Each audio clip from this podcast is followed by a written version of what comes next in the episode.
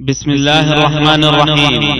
يسر شبكة الألوكة بالتعاون مع المكتبة المركزية للكتب الناطقة. أن تقدم لكم هذه المادة تطهير الجنان والأركان عن درن الشرك والكفران. للمؤلف أحمد بن حجر آل بوطامي آل بن علي. طبعة 1406 هجرية 1986 ميلادي. تقديم بقلم معالي الدكتور عبد الله بن عبد المحسن التركي مدير جامعة الإمام محمد بن سعود الإسلامية. الحمد لله رب العالمين والصلاة والسلام على سيد الأنبياء والمرسلين نبينا محمد وعلى آله وصحبه ومن تبعهم بإحسان إلى يوم الدين وبعد.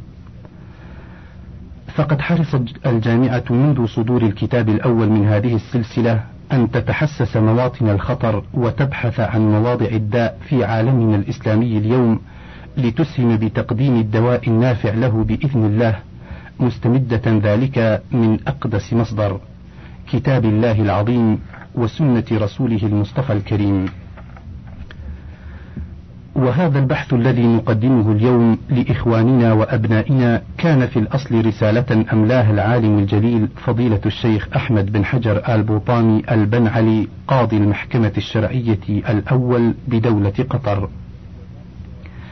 وذلك إجابة لأحد الدعاة في جنوب آسيا ممن يلاقون الكثير من العناء والنصب من الذين يدعونهم إلى عبادة الله وحده ونبذ الخرافات والاستعانة أو الاستغاثة بمن لا يضر ولا ينفع ولا يغني ولا يشفع. وقد سمى رسالته هذه تطهير الجنان والأركان عن درن الشرك والكفران.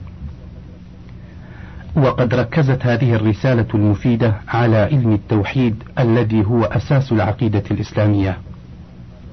لقد تضمن هذا البحث العظيم علم التوحيد ماهيته أنواعه الأدلة المثبتة لكل نوع ونفي الشبه والأباطيل التي روجها أعداء الإسلام ووقع فيها الكثير من العامة في أكثر من بلد إسلامي. والتوحيد هو أساس العقيدة، ومن أجله نزلت الشرائع كلها، وإليه دعت الرسل والأنبياء منذ آدم عليه السلام، وحتى محمد رسول الله وخاتم الأنبياء والمرسلين. ولقد بعثنا في كل أمة رسولا أن اعبدوا الله واجتنبوا الطاغوت. وعلى هذا الأساس وجد الكتاب الاهتمام اللائق به، وطبع أكثر من عشر طبعات وترجم إلى أكثر من لغة من قبل الغير على دين الإسلام والمجاهدين في سبيل الله بالحكمة والموعظة الحسنة. وفي كل طبعة من الطبعات كان يحاول المؤلف استدراك ما فاته من مباحث تتعلق بالعقيدة ويضيف ما يرى في إضافته منفعة لطلاب العلم وحملة راية الدعوة إلى الله على بصيرة. لقد بذل المؤلف وفقه الله وجزاه عن الإسلام والمسلمين كل الخير جل جهده في الدفاع والنضال عن العقيدة الإسلامية وإيضاح ما دسته الفرق الضالة المضلة من البدع والخرافات وما أحدثته من التحريف والانحراف وفقا للهوى واتباعا لطريق الشيطان طريق المغضوب عليهم. وما وقع فيه كثير من الناس من غلو في الصالحين واتباع القبوريين المبتدعين المرتزقين. وما انتشر في بعض المجتمعات الإسلامية من عادات مبتدعة والنذور لغير الله والتوسل وطلب النفع أو دفع الضرر ممن لا يملكه واتخاذ الواسطة بين الخلق والخالق ممن هم أعجز عن نفع أنفسهم فكيف بغيرهم مهما علت مرتبتهم وكبر عند الله مقامهم قال الله تعالى وإن يمسسك الله بضر فلا كاشف له إلا هو وإن يردك بخير فلا راد لفضله. ولا يأمركم أن تتخذوا الملائكة والنبيين أربابا. أيأمركم بالكفر بعد إذ أنتم مسلمون؟ لقد تناول المؤلف تفنيد المزائم التي يروجها دعاة الضلال ورد شبهاتهم بأسلوب علمي رصين واضح العبارة جلي المعنى. رسم فيه معالم الطريق لكل من يريد اتباع الصراط المستقيم. صراط الذين أنعم الله عليهم بنعمة الإسلام وتطبيق شريعة الله على الوجه الصحيح. والابتعاد عن الشبهات وما يوقع في الحرام ويخرج عن الملة.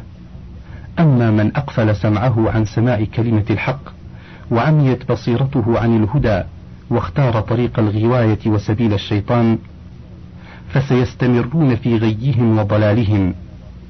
قال الله تعالى واصفا حالهم ويجادل الذين كفروا بالباطل ليدحضوا به الحق.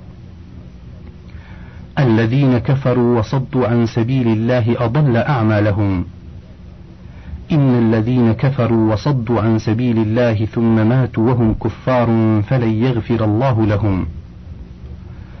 والجامعة وهي الحريصة دائما على الإسهام والعمل على نشر الدعوة الإسلامية بكافة الوسائل المتاحة لها في كل مكان وعلى كل أرض ليسعدها أن تسهم في طبع هذا السفر العظيم بعد أن تجاوب المؤلف مع هذه الرغبة وخص هذه الطبعة بمزيد من الإضافات والتعليقات الجديدة والتي ستحقق مزيدا من الفائدة لمن اطلع عليها إن شاء الله.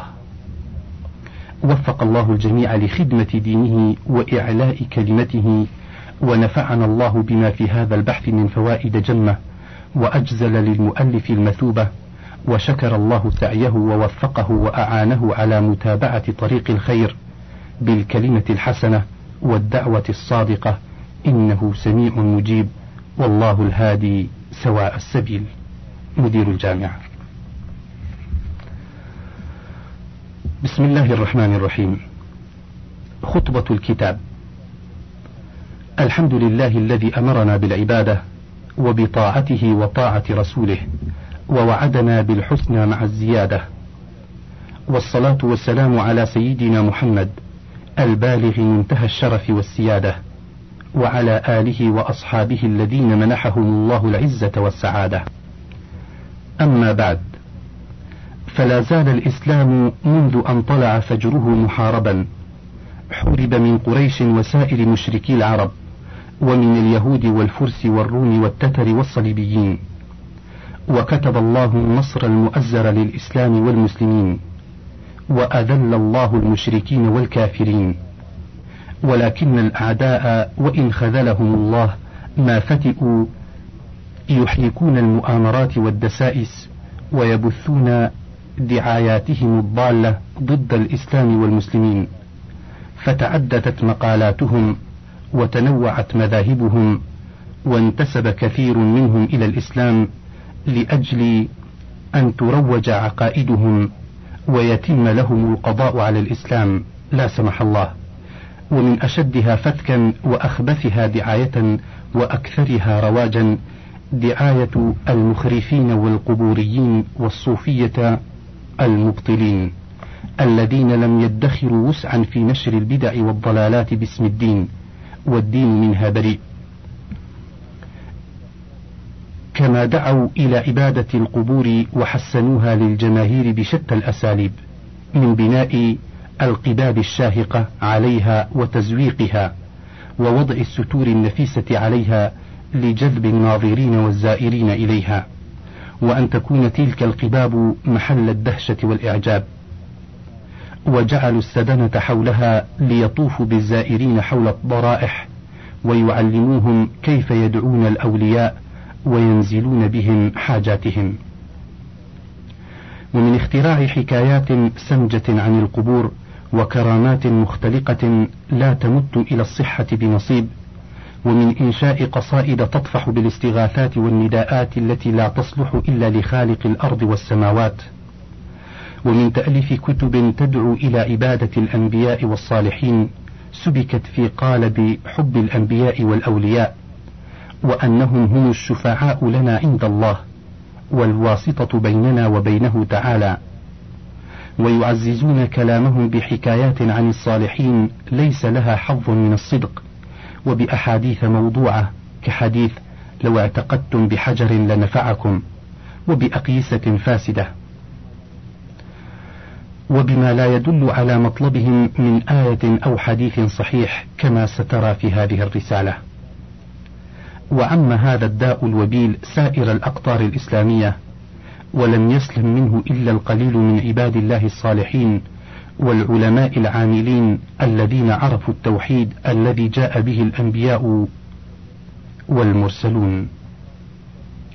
وبعض الأقطار الإسلامية كالمملكة العربية السعودية بفضل دعوة علمائها المخلصين وملوكها المهتدين فنتج من جراء تلك الدعايات الضالة المضللة التي قام بها ونشط لها المبشرون بالضلال وعبادة غير ذي الجلال أن انخدع بها الأكثرون وانصرفوا عن توحيد الإله العظيم خالق الأنام وتحمسوا لها وأخذوا يتقربون إلى قبور الأنبياء والصالحين. وتجاوز الأمر حتى تقربوا إلى الأشجار والغيران المنسوبة إليهم بأنواع النذور ودعائهم لكشف ضر نزل بهم. أو طلب ولد أو رزق أو وظيفة أو مطر مما ليس في قدرة أحد إلا رب العالمين. وطافوا بقبورهم كما يطاف بالكعبة المعظمة. وشدوا الرحال إليهم من الأماكن الشاسعة بقصد الحج لتلك المزارات البدعية. وأوقفوا الأموال الطائلة على تلك الأضرحة المقدسة عندهم حتى إنه قد تجتمع في خزائن بعض المقبورين أموال تعد بالملايين. ورحم الله شاعر النيل حافظ إبراهيم حيث قال أحياؤنا لا يرزقون بدرهم وبألف ألف ترزق الأموات من لي بحظ النائمين بحفرة قامت على أعتابها الصلوات يسعى الأنام لها ويجري حولها بحر النذور وتقرأ الآيات ويقال هذا الباب باب المصطفى ووسيلة تقضى بها الحاجات. وإنك لتجد الزحام حول تلك القبور واختلاط الرجال بالنساء وبكاء الكثيرين وصراخهم وعويلهم ودوي أدعيتهم. كما تجد كثيرا من مدعي العلم ومروجي الضلال يحسنون لهم تلك الأعمال ويحضونهم على تلك المنكرات من أجل نيل الحطام. ويأتي أولئك الجهال هذه الشركيات والبدع والضلال باعتقاد أنها من صميم الدين وأنها تقربهم إلى رب العالمين لكونهم مخدوعين بدعايات أدعياء العلم ورؤساء الضلال وسدنة الضرائح. والويل كل الويل لمن أنكر عليهم وأفادهم أن هذه الأعمال ليست من الدين بشيء بل تنافيه والدين منها بريء وأن الواجب عليكم أن تفردوا ربكم بهذه العبادات التي تتقربون بها إلى هؤلاء الأموات الذين لا يملكون لأنفسهم نفعا ولا ضرا ولا حياة ولا موتا ولا نشورا. فضلا عن غيرهم. والعلماء إزاء هذه البدع والشركيات أصناف ثلاثة. صنف يؤيد تلك البدع والخزعبلات ويدعو إليها. وقد يكتب وينشر في تأييد مذهبه لا سيما إذا كانت له مصلحة مادية. وصنف يعرف الحق وأن ما عليه جمهور الناس باطل وضلال. لكنه يساير العامة وأشباههم إما رجاء وإما رهبة أو جبنا. وصنف ينكر ذلك ويدعو الناس إلى ترك تلك المحدثات ويرشدهم إلى التوحيد والتمسك بالسنة المطهرة. وهؤلاء قليلون بالنسبة لذينك الصنفين. وبالرغم من كثرة المؤلفات في هذا العصر من الممالك العربية وغيرها وتنور أذهان الكثيرين لكنهم لم يهتموا بعلم التوحيد لا سيما توحيد الألوهية. وقد يذكر بعضهم في ثنايا كتابه سطرا أو سطورا يستهجن هذه الأعمال ويقول ليست من الإسلام في شيء ولكن هذا غير كاف. ولذا رأيت أن الحاجة ماسة في وضع رسالة في بيان أقسام التوحيد وبسط الكلام على توحيد الألوهية معززا بالأدلة من القرآن الكريم وأحاديث الرسول العظيم الصحيحة أو الحسنة ودفع شبه المبتدعة لعل الله ينفع بها عباده. ولكن لكثرة الشواغل لم يقوى العزم حتى شرفنا الشيخ عبد الحميد البكر السيلاني الداعي لتوحيد الله وإفراده بالعبادة والتمسك بسن بسنة الرسول صلى الله عليه وسلم وخلفائه الراشدين والمحارب للبدع والمحدثات والزيادة في دين الإسلام. وقد ذكر لنا الأخ المذكور أنه يلاقي كثيرا من العناء والنصب في سيلان من الذين يدعوهم إلى نبذ الخرافات والبدع وعبادة غير الله وطلب مني أن أسجل له كلمة في التوحيد فسجلت له بالمسجل الذي معه. فلما انتهيت من الإلقاء قال الشيخ عبد الحميد يحسن أن تكتب هذا الذي ألقيته ليكون كرسالة ثم تطبعها وتنشرها وعلي بحول الله وقوته أن أترجمها إلى اللغة السيلانية والمليبارية. وقد ترجمها إلى اللغة المليبارية أخونا الفاضل محمد سليم ميران المليباري وطبعت. فأجبته إلى ذلك. رجاء الثواب من الملك العلام والنفع لسائر الأنام.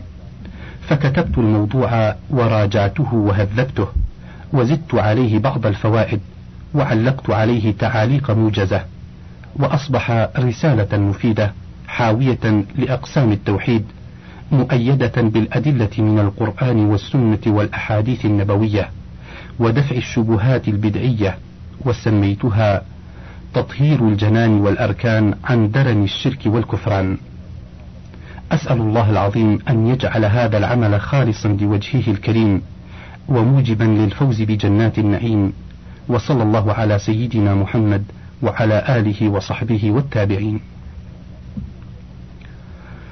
بسم الله الرحمن الرحيم. التوحيد.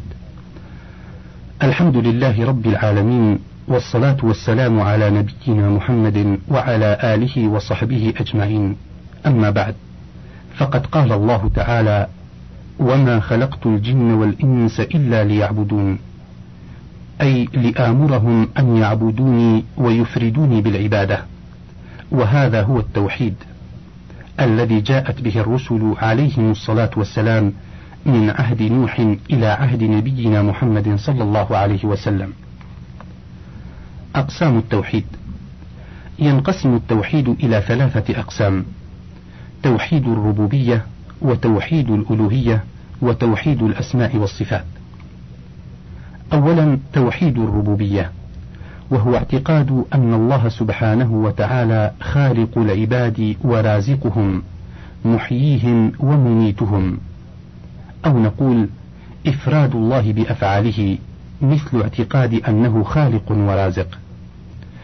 وهذا قد أقر به المشركون السالفون وجميع أهل الملل من اليهود والنصارى والصابئين والمجوس.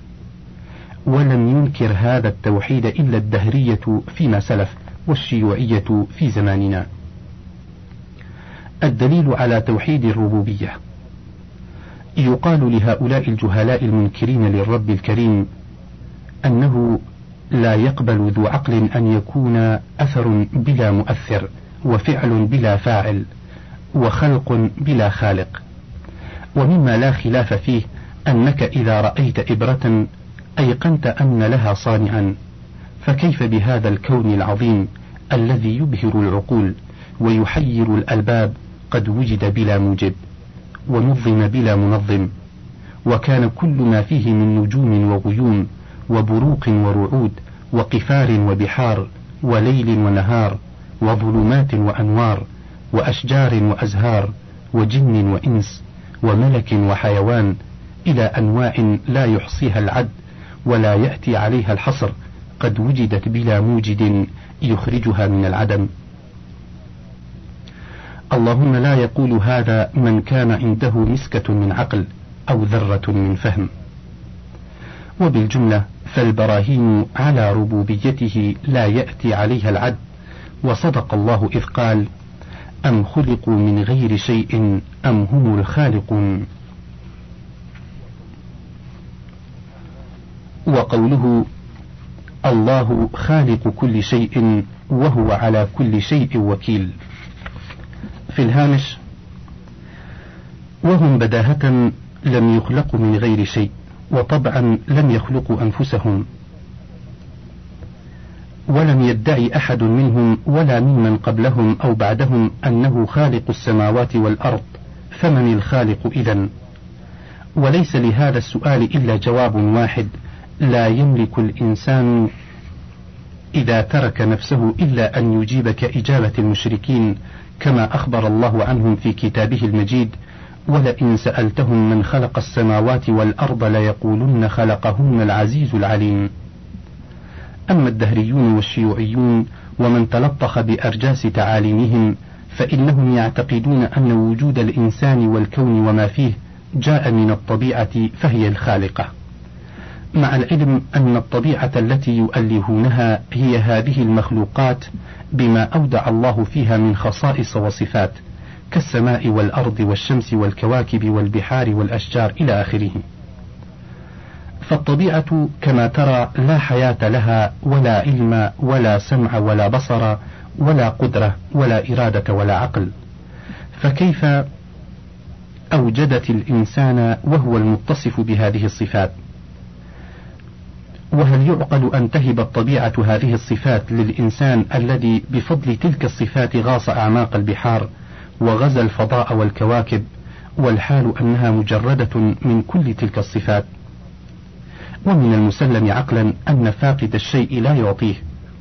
فهؤلاء من سخافتهم وجهلهم وعنادهم لأهل الأديان جحدوا ربوبية خالق الكائنات المتصف بكل صفات الكمال والمنزه عن كل نقص وذهبوا إلى خالقيه الطبيعة الصماء التي لا تحس ولا تعقل. وأعتقد أن هؤلاء إنكارهم للخالق لا يتجاوز اللسان ولكن عنادا لأهل الأديان وليتسنى لهم استعباد الشعوب وسلب الإيمان منهم والأموال. ببث هذا الكفر الصريح والإباحية الفاضحة والشيوعية في الأموال والأعراض. ومما يوضح بطلان معتقدهم ورأيهم أن يقال إن الطبيعة قد سخرت للإنسان. فأصبح سيدا على ما في الأرض يبني ويهدم ويتصرف بأجزائها كيف شاء. وهي لا تقاوم سيطرته ولا تتمرد عليه ولا تملك لنفسها نفعا ولا ضرا فكيف تكون خالقة؟ فأدنى صانع من البشر الذي يصنع الإبرة الحقيرة فضلا عن الأشياء العظيمة لا بد أن يتصف بالحياة قبل كل شيء ثم بالعقل والعلم والقدرة والإرادة حتى يتسنى له صنع ما يريده. فلو حاول جاهل مع اتصافه بالحياة والعقل والإرادة أن يصنع شيئا لما استطاع لكونه غير عالم فكيف بالطبيعة التي ليس لها من تلك الصفات شيء؟ وصدق الله العظيم ألم تروا أن الله سخر لكم ما في السماوات وما في الأرض وأسبغ عليكم نعمه ظاهرة وباطنة؟ ومن الناس من يجادل في الله بغير علم ولا هدى ولا كتاب منير. انتهى الهامش. الدليل على إقرار المشركين بتوحيد الربوبية. قال الله تعالى ولئن سألتهم من خلق السماوات والأرض ليقولن الله قل الحمد لله بل أكثرهم لا يعلمون وقوله تعالى قل من يرزقكم من السماء والأرض أم من يملك السمع والأبصار ومن يخرج الحي من الميت ويخرج الميت من الحي ومن يدبر الأمر فسيقولون الله فقل أفلا تتقون فذلكم الله ربكم الحق فماذا بعد الحق إلا الضلال فأنا تصرفون وقوله تعالى ولئن سألتهم من خلق السماوات والأرض ليقولن خلقهن العزيز العليم. على أن الشرك مأخوذ من الشركة يفيد إقرارهم بالربوبية إلا أنهم يجعلون معه شريكا في العبادة. كشريكين في شيء مثلا مع أنهم ما كانوا يساوون آلهتهم بالله في كل شيء بل في المحبة والخضوع لا في الخلق والإيجاد والنفع والضر. توحيد الربوبية. توحيد الربوبية لا يدخل الإنسان في دين الإسلام. لتعلم أيها القارئ الكريم أن هذا التوحيد لا يدخل الإنسان في دين الإسلام. ولا يعصم دمه وماله. ولا ينجيه في الآخرة من النار. إلا إذا أتى معه بتوحيد الألوهية. ثانيا توحيد الألوهية، ويقال له توحيد العبادة، وهو إفراد الله بالعبادة، لأنه المستحق لأن يعبد لا سواه، مهما سمت درجته وعلت منزلته. وهو التوحيد الذي جاءت به الرسل إلى أممهم، لأن الرسل عليهم السلام جاءوا بتقرير توحيد الربوبية الذي كانت أممهم تعتقده ودعوتهم إلى توحيد الألوهية كما أخبر الله عنهم في كتابه المجيد. قال الله مخبرا عن نوح عليه السلام ولقد أرسلنا نوحا إلى قومه إني لكم نذير مبين ألا تعبدوا إلا الله إني أخاف عليكم عذاب يوم أليم. وقال عن هود وإلى عاد أخاهم هودا قال يا قوم اعبدوا الله ما لكم من إله غيره إن أنتم إلا مفترون.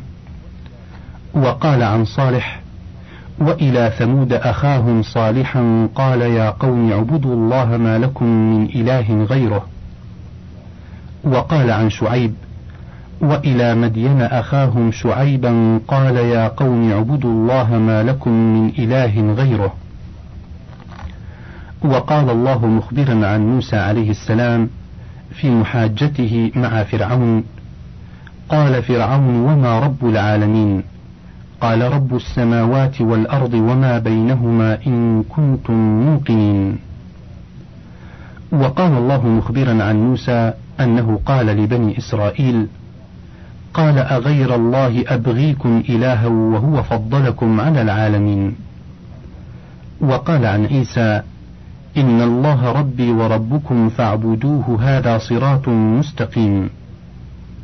وأمر الله نبيه محمدا أن يقول لأهل الكتاب: قل يا أهل الكتاب تعالوا إلى كلمة سواء بيننا وبينكم ألا نعبد إلا الله ولا نشرك به شيئا ولا يتخذ بعضنا بعضا أربابا من دون الله.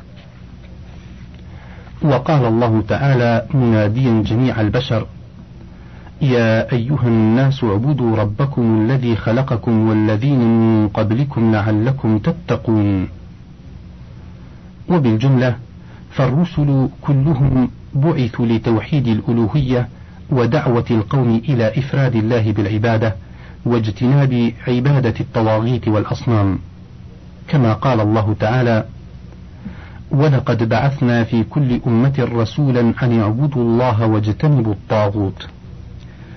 فقد سمعت دعوة كل رسول لقومه، فكان أول ما يقرع أسماع قومه: يا قوم اعبدوا الله ما لكم من إله غيره.